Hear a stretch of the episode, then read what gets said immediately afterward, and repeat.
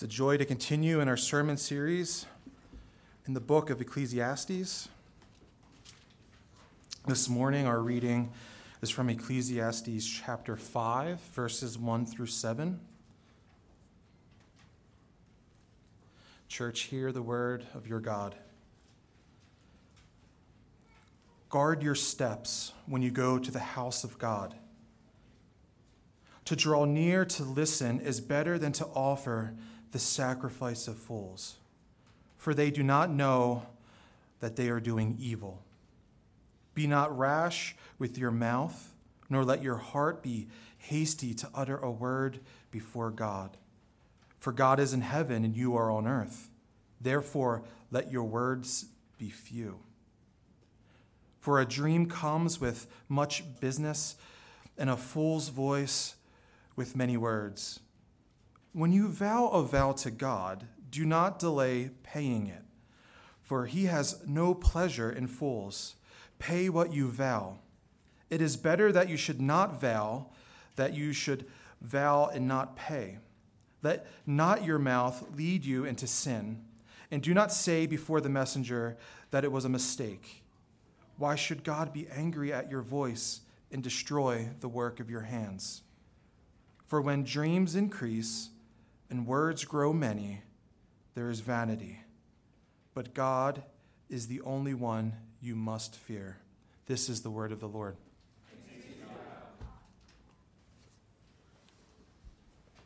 Join me in prayer. Our great God, we trust that you are with us this morning. You always are with your people through your word, and we praise you for that great privilege.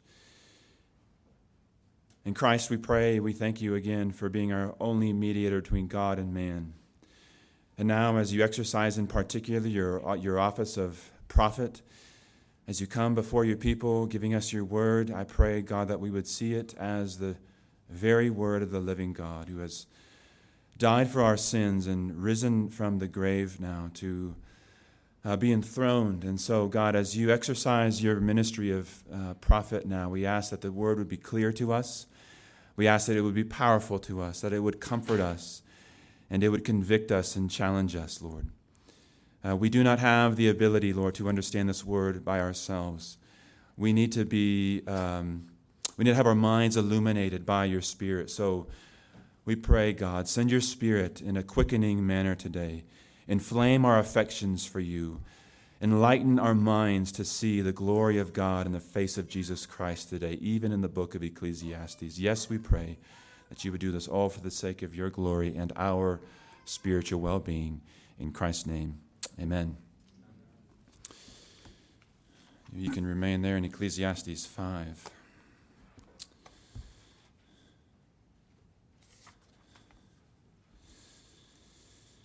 Ecclesiastes, as a book, uh, you should know this by now, is teaching us how to live life uh, backwards. Uh, that is, that you ought to live life in light of uh, the end. That uh, you live not uh, forward, um, particularly planning each step, and then if each step doesn't come along, you are frustrated with God. No, Ecclesiastes says, no, you need to start with death because that's the only thing certain in this life you're going to happen to you.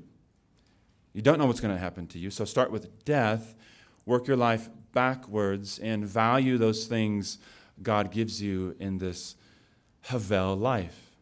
This short, brief, misty, vaporous life. That is what the book of Ecclesiastes is, is all about. And it's as a it's somewhat like a portrait uh, book. It's been giving you pictures of what life looks like under the sun in particular areas. So in chapter one, it says, You and I are on the merry-go-round of life, and you're going to die, and the world's going to spin, and it doesn't remember you.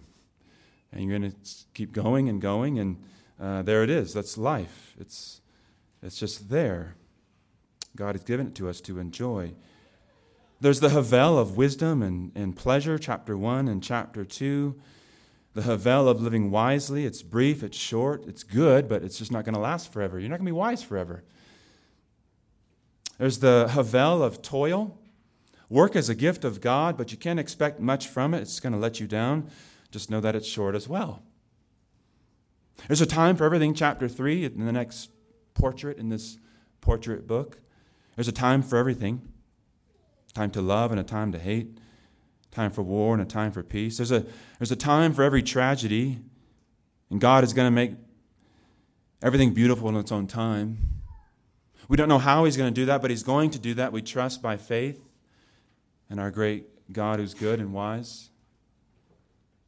Chapter 4 talked about all of the challenges that uh, we see under this world. Will He bring everything? Will He make everything uh, beautiful in its time? Chapter 4 says, Yes, indeed, but it's still difficult.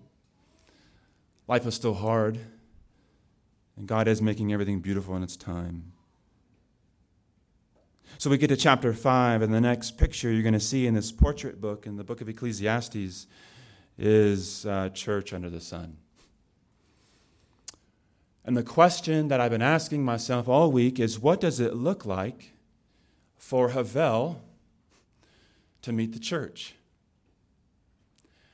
How do we live life under the sun, this brief, short life, uh, within the church?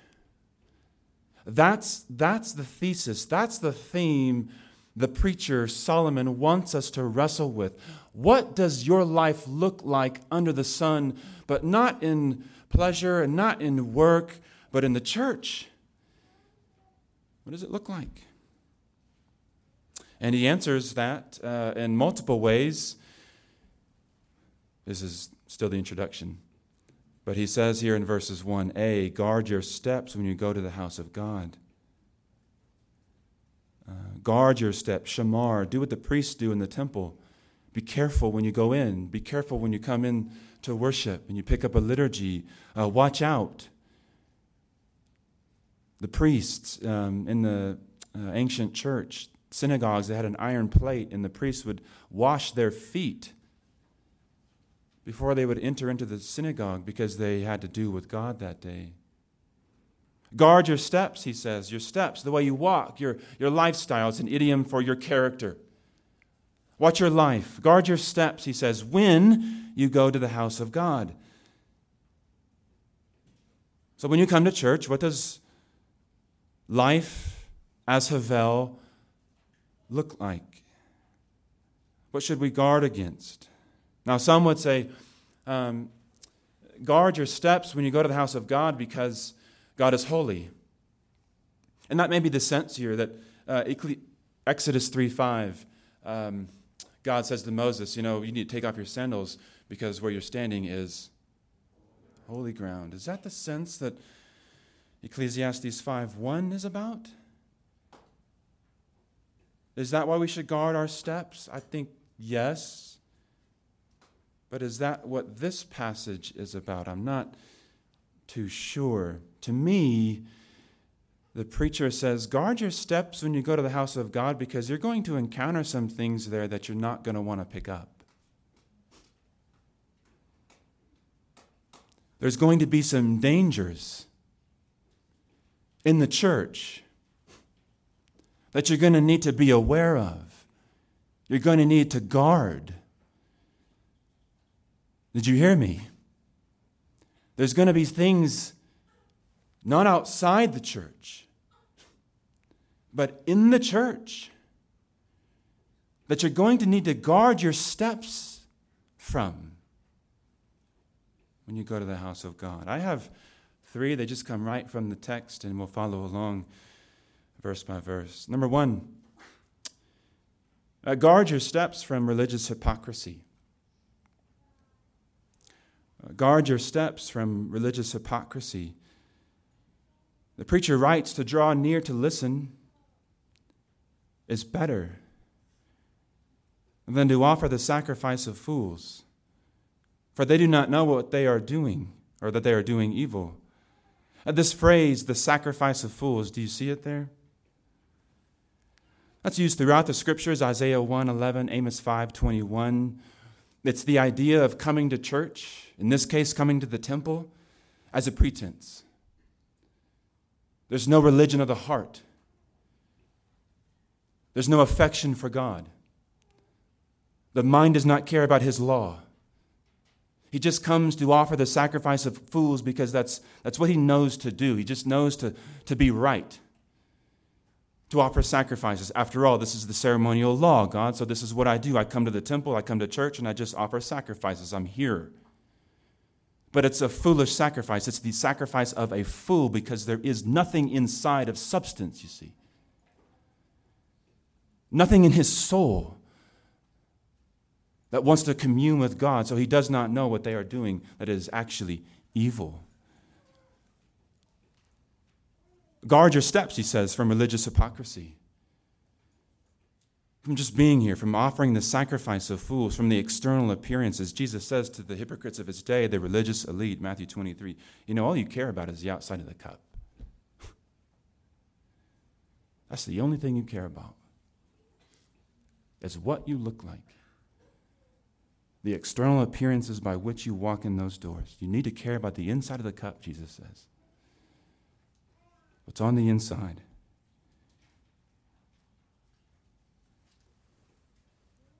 You know the moral law of God, the Ten Commandments, outweighs the ceremonial law of God? You can do all the right things. You can have it all together, buttoned up, look nice, come into church, have all the answers. But if all you care about is the outside of the cup, you are offering a sacrifice of a fool. It is the heart of God, or the heart of your own heart, that God looks at. This is juxtaposed to what we see so often by the psalmist. Turn your Bibles to Psalm 51.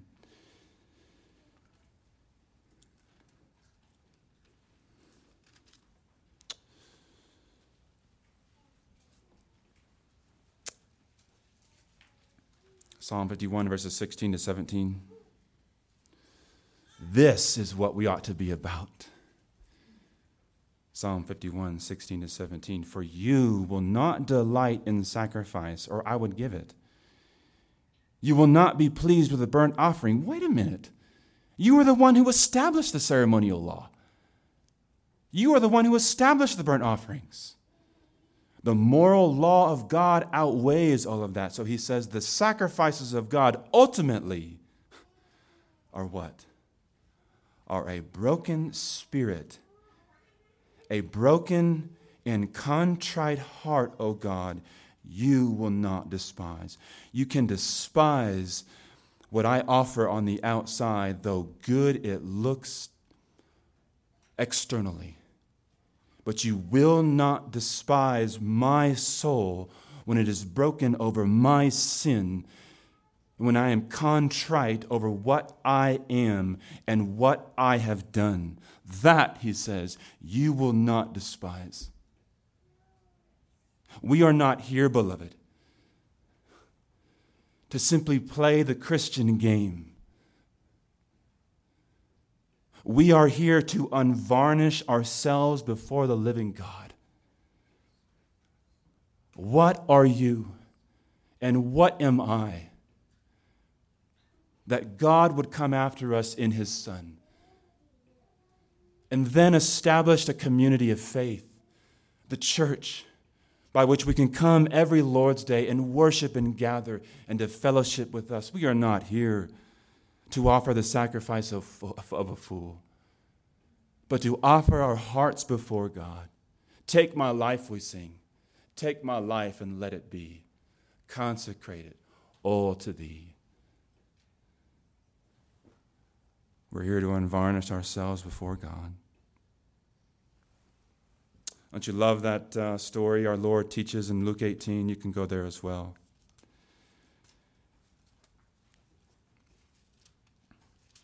Every time I read this story, I read it as if it's the first time I've read it.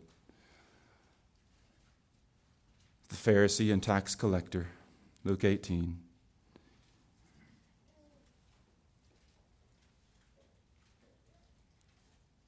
Verse 9, he told a parable to some who trusted in themselves that they were righteous and treated others with contempt. Two men went up to the temple to pray They went to church one day. Two guys went to church, one a Pharisee and the other a tax collector, one a religious man, one a great sinner. The Pharisee, standing by himself, prayed thus God, God, I thank you that I'm not like other men, extortioners, unjust, adulterers, or even like this, this tax collector over here. And then what does he say? I fast twice a week. Here's the sacrifice of a fool. I give tithes of all that I get. I do this, I do that. And if I'm not careful, and if you are not careful, this is what you and I can be. This is what we can turn into. Of course, I'm on the worship team. Of course, I'm up here behind the pulpit. Look at me. I got it all together. And the preacher in Ecclesiastes and Jesus is saying, You don't have it all together. If you think you have it all together, you're, all gonna, you're gonna offer a sacrifice of a fool. You're here, beloved, to unvarnish your heart before God and to live by faith in Him. And look at this tax collector. Isn't he wonderful? Standing far off would not even lift up his eyes to heaven Hopefully, you can hear Psalm 51 behind this. And he beat his breast, saying, God, be merciful to me, a sinner. This man understood that his only hope in life and in death is the blood of the Savior. The only, the only reason he's at the temple is not because of what he's done, is not because of who he is and not because of where he's going. He understands that the only reason he's there is because Jesus warrants him to be there by his blood. His only hope in life and in death is the mercy of God. That's what he gets. Sin needs the quenching of Christ's blood, not the concealing of the religious garb. It doesn't need that. When you understand, beloved, that this life is a vapor, you don't have time nor the desire to come every Lord's Day and play games. Life is too short. I'm here to unvarnish myself before God and before His people. God, be merciful to me, a sinner. That's the prayer of someone who understands what living life backwards looks like. So guard your steps from religious hypocrisy. And yes, it is in this church and it's in every church. Back to Ecclesiastes, if you will, Ecclesiastes 5. Uh, secondly, you need to guard your steps from hasty speech. Guard your steps from religious hypocrisy and guard your steps from hasty speech. I have four phrases I just want to draw your attention to. Uh, verse 1 draw near to listen. You tell me what the theme of these phrases are. Draw near to listen. Be not rash with your mouth. That's two. Three, nor let your heart be hasty to utter a word before God. Four, let your words be few. Catch a theme? When Ecclesiastes meets ecclesiology, when life as a vapor meets the church, you'll want to listen to God more than you'll want to listen to yourself. That's the idea. You won't want to keep talking. You'll want to listen. Your words will be few. Your opinions, just your opinion. You'll want to listen to Christ, not yourself. You'll be careful of hasty speech. One author writes The religion of fools is an unstoppable mouth. Yeah. That was my reaction as well. Patience to the fool is a nuisance. Wait. What are you talking about? We got things to do. Patience to the fool is a nuisance. Waiting, restraining one's opinion, that's for cowards. That's for cowards. We got to go somewhere. I got an opinion I got to share. Restrain my mouth. Let my words be few. What are you talking about? I got things to say. Fools are always talking, they're never listening. They're always going first. Their opinions on first principles and their opinions on preference or matters of indifference, there's no distinction to a fool. I'll, I'll, give my opinion with as much conviction on first principles as I do with things of preference. That's a fool. So they talk. Fools always talk. They have an unstoppable mouth. They have hasty speech. They, they are hasty to utter a word before God. They, they come near to talk, not listen. In their dreams, their, their daydreamings, their thoughts, well, they assume that their thinking is synonymous with God's thinking, so they're just always talking. After all, to wait and to restrain one's opinion, ah, that's cowardly.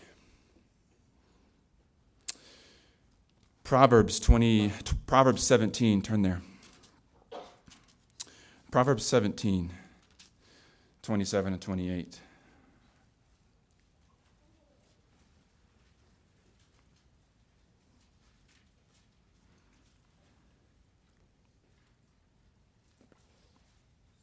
Whoever restrains his words has knowledge. Whoa.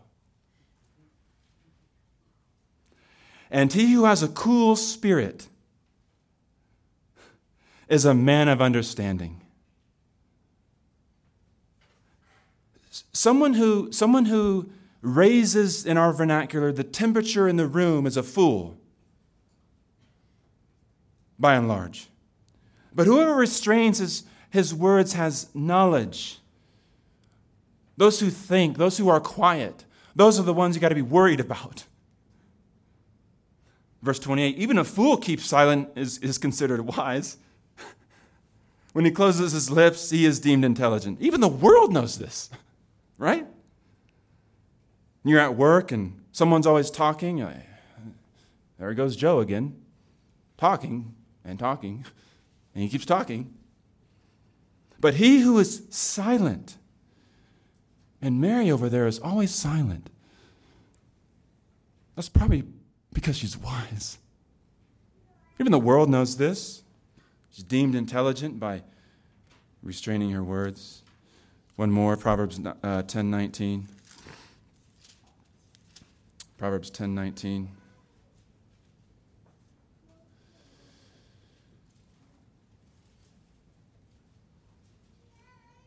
When words are many, transgression is not lacking. This is, this, is the, this is the power of wisdom literature, is it not? Just like a sucker punch to the gut. When words are many, transgression is not lacking. If you want to be seen to be a fool, just keep talking.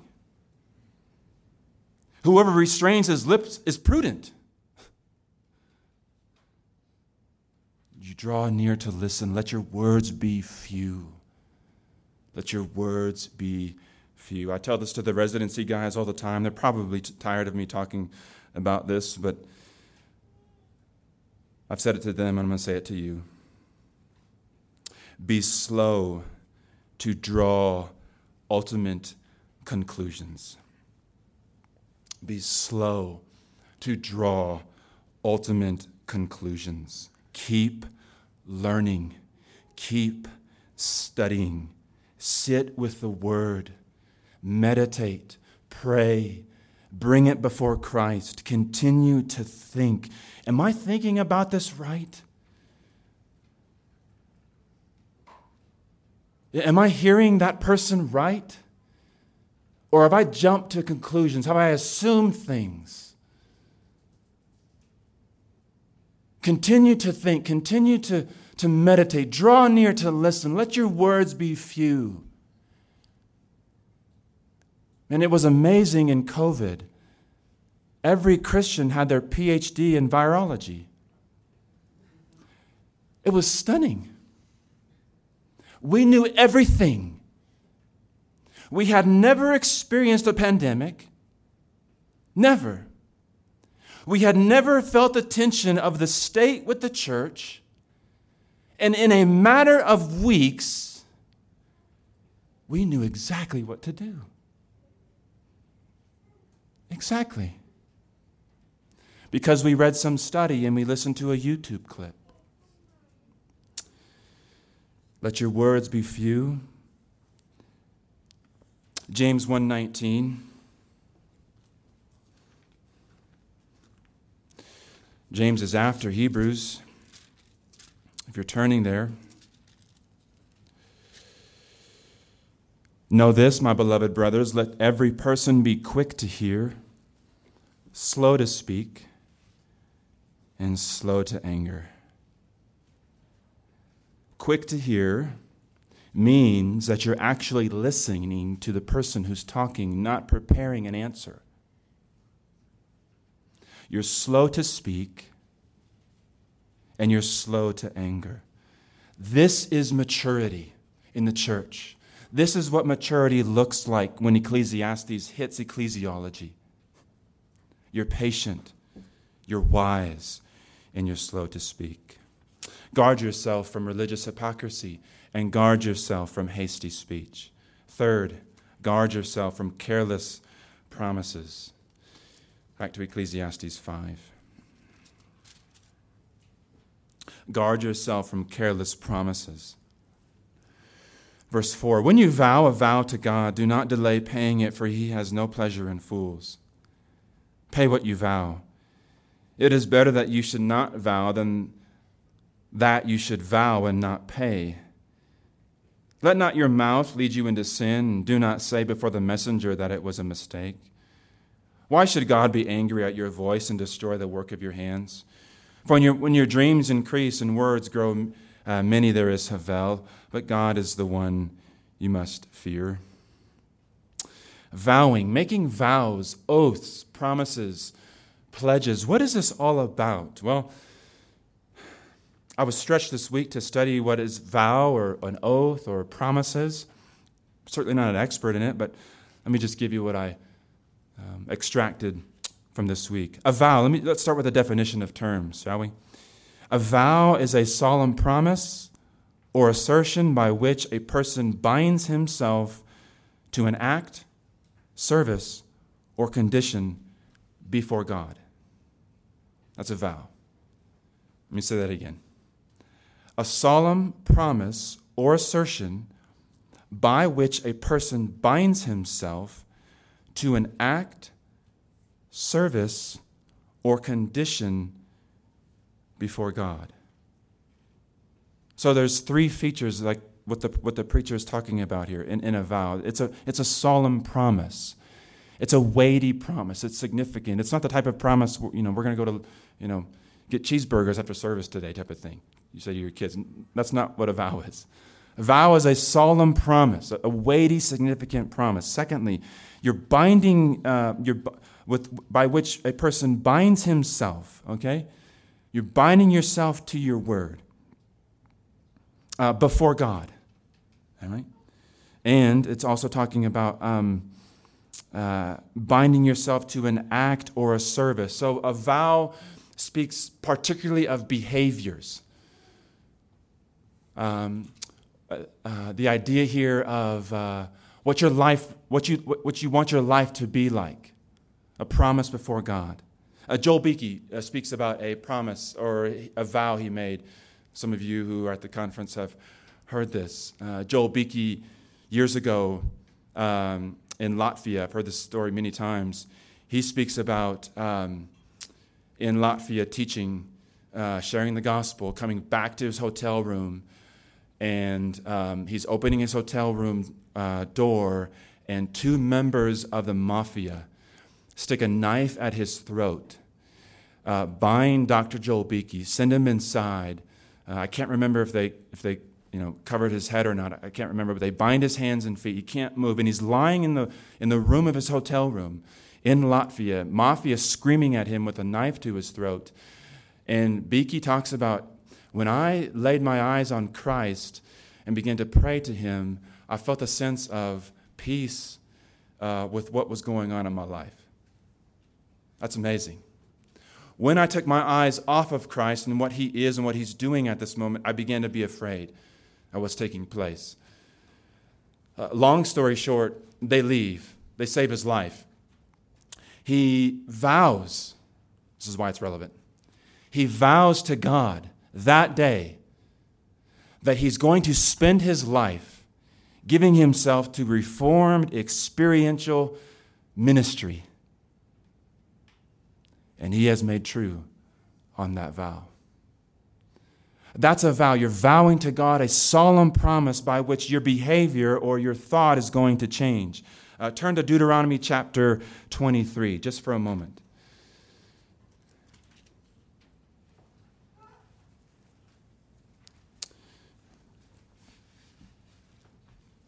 Deuteronomy 23 21. If you make a vow to the Lord your God, you shall not delay fulfilling it, for the Lord your God will surely require it of you, and you will be guilty of sin. But if you refrain from vowing, you will not be guilty of sin. You shall be careful to do what has passed your lips.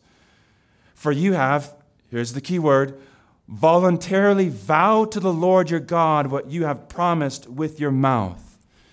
So again, a vow is a solemn promise that you have voluntarily promised to him or before him um, some type of change you want to happen in your life.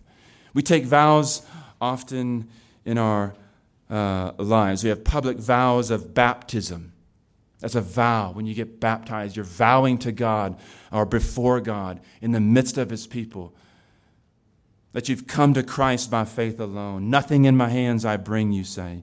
Simply to the cross I cling. Foul I to the fountain fly. Wash me, Savior, or I die. That's the vow of baptism. You're vowing that you've come to Christ and Christ alone and to live for Him. Wedding vows. That's a vow, a solemn promise you're voluntarily doing on behalf of yourself and before God. I, thee, Ryan, take thee, Jamie, to be my uh, wedded wife. Um, I don't remember all of it. Um, maybe I should have gone over that. Um, to be my wife and to have and to hold, and boy, I, I got work to do. Um, but you take a wedding vow, right? A marriage vow. Isn't this a great time? For you, it is. Membership, pastoral vows. These are vows you take before God. In the midst of God's people, elders, you've promised, you've vowed to God. On that day when we brought the members up, you vowed to them that you'd lead, know, protect, and feed the flock. You vowed to do that. And Ecclesiastes is saying this is a very serious thing. If you don't do it, God is going to hold you accountable. Members, you've, you've taken membership vows. Do you remember them? You've promised to walk side by side with the members of this church to refrain from gossip and envy and slander and malice. You've vowed that to God. You've taken those vows that you'd be someone trustworthy of sound doctrine. You've said, I believe in the statement of faith of this church. I'm going to sign that covenant. You vowed to God that stance so that why? Well, if someone needs someone to, to come to to hear of sound doctrine, Well, I know I can go to any member of this church because they vowed to God that they maintain sound doctrine in their life. There's personal vows that you can make. You know, some of the songs that we sing, some of the lyrics, those are, in a way, uh, if you mean them, the private personal vows to God. Take my life, again, take my life, let it be consecrated all to thee. Really? It's a vow before God.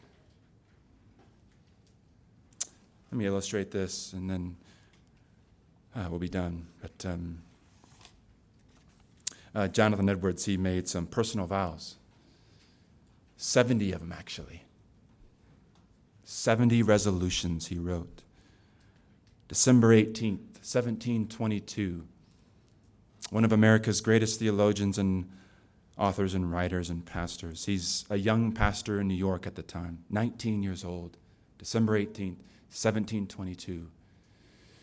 And he picks up quill and pen, or quill and paper, and uh, to write resolutions. He's inflamed with the glory of God. And that night he writes 35 resolutions on December 18th, 1722. I'm repeating that date for a reason. A month later, January 20th, Edwards finds himself in despair. 35 resolutions, vows to God of what he will be and how he will live. Who's read these resolutions before? They are amazing. The type of life he wants to live to the glory of God. But on January 20th, 1723, as the calendar turns, Edwards is in despair. Why? Because of the spiritual pressure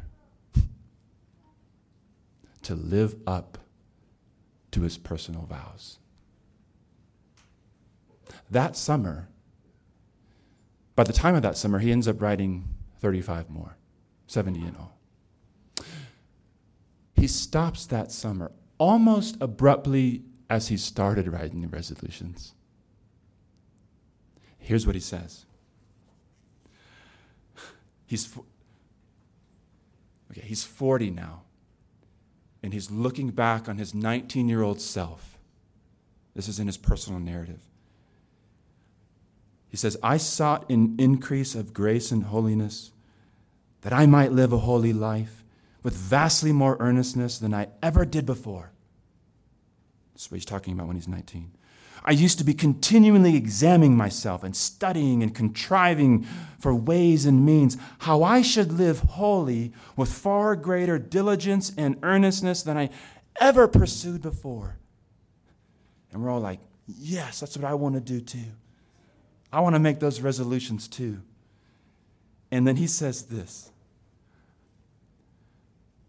but with too great a dependence on my own strength, which afterwards proved a great damage to me. What he sought to do when he was 19, though good in themselves, became in the end an instrument of discouragement and despair because he forgot the grace by which he lives out those resolutions. Jonathan Edwards and Calvary Redeeming Grace need more than 70 vows to Christ. Do you know what you need more than careless promises? Christ. That's what you need. That's what church under the sun is all about. Guard your steps from religious hypocrisy. Guard your steps from hasty speech. And guard your steps from unrealistic vows. Because what you and I need most is not the chatter and is not the veneer. What you and I need most is Christ and Christ alone. That's what church under the sun is all about. Let's pray.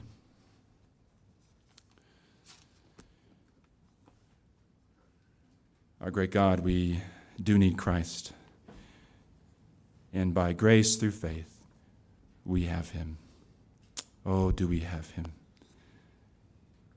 We have him in the gospel. We don't have him in the law. Oh, no. That's nowhere to find Christ. Nothing we do. Nothing in my hands I bring. Oh, simply to the cross I cling. We have Christ, or better yet, Christ has us. You have held us fast. Oh God, we pray for you to continue to hold us, for our grip is so weak and our vowing so feeble and short lived. Oh God, make us yours. Amen.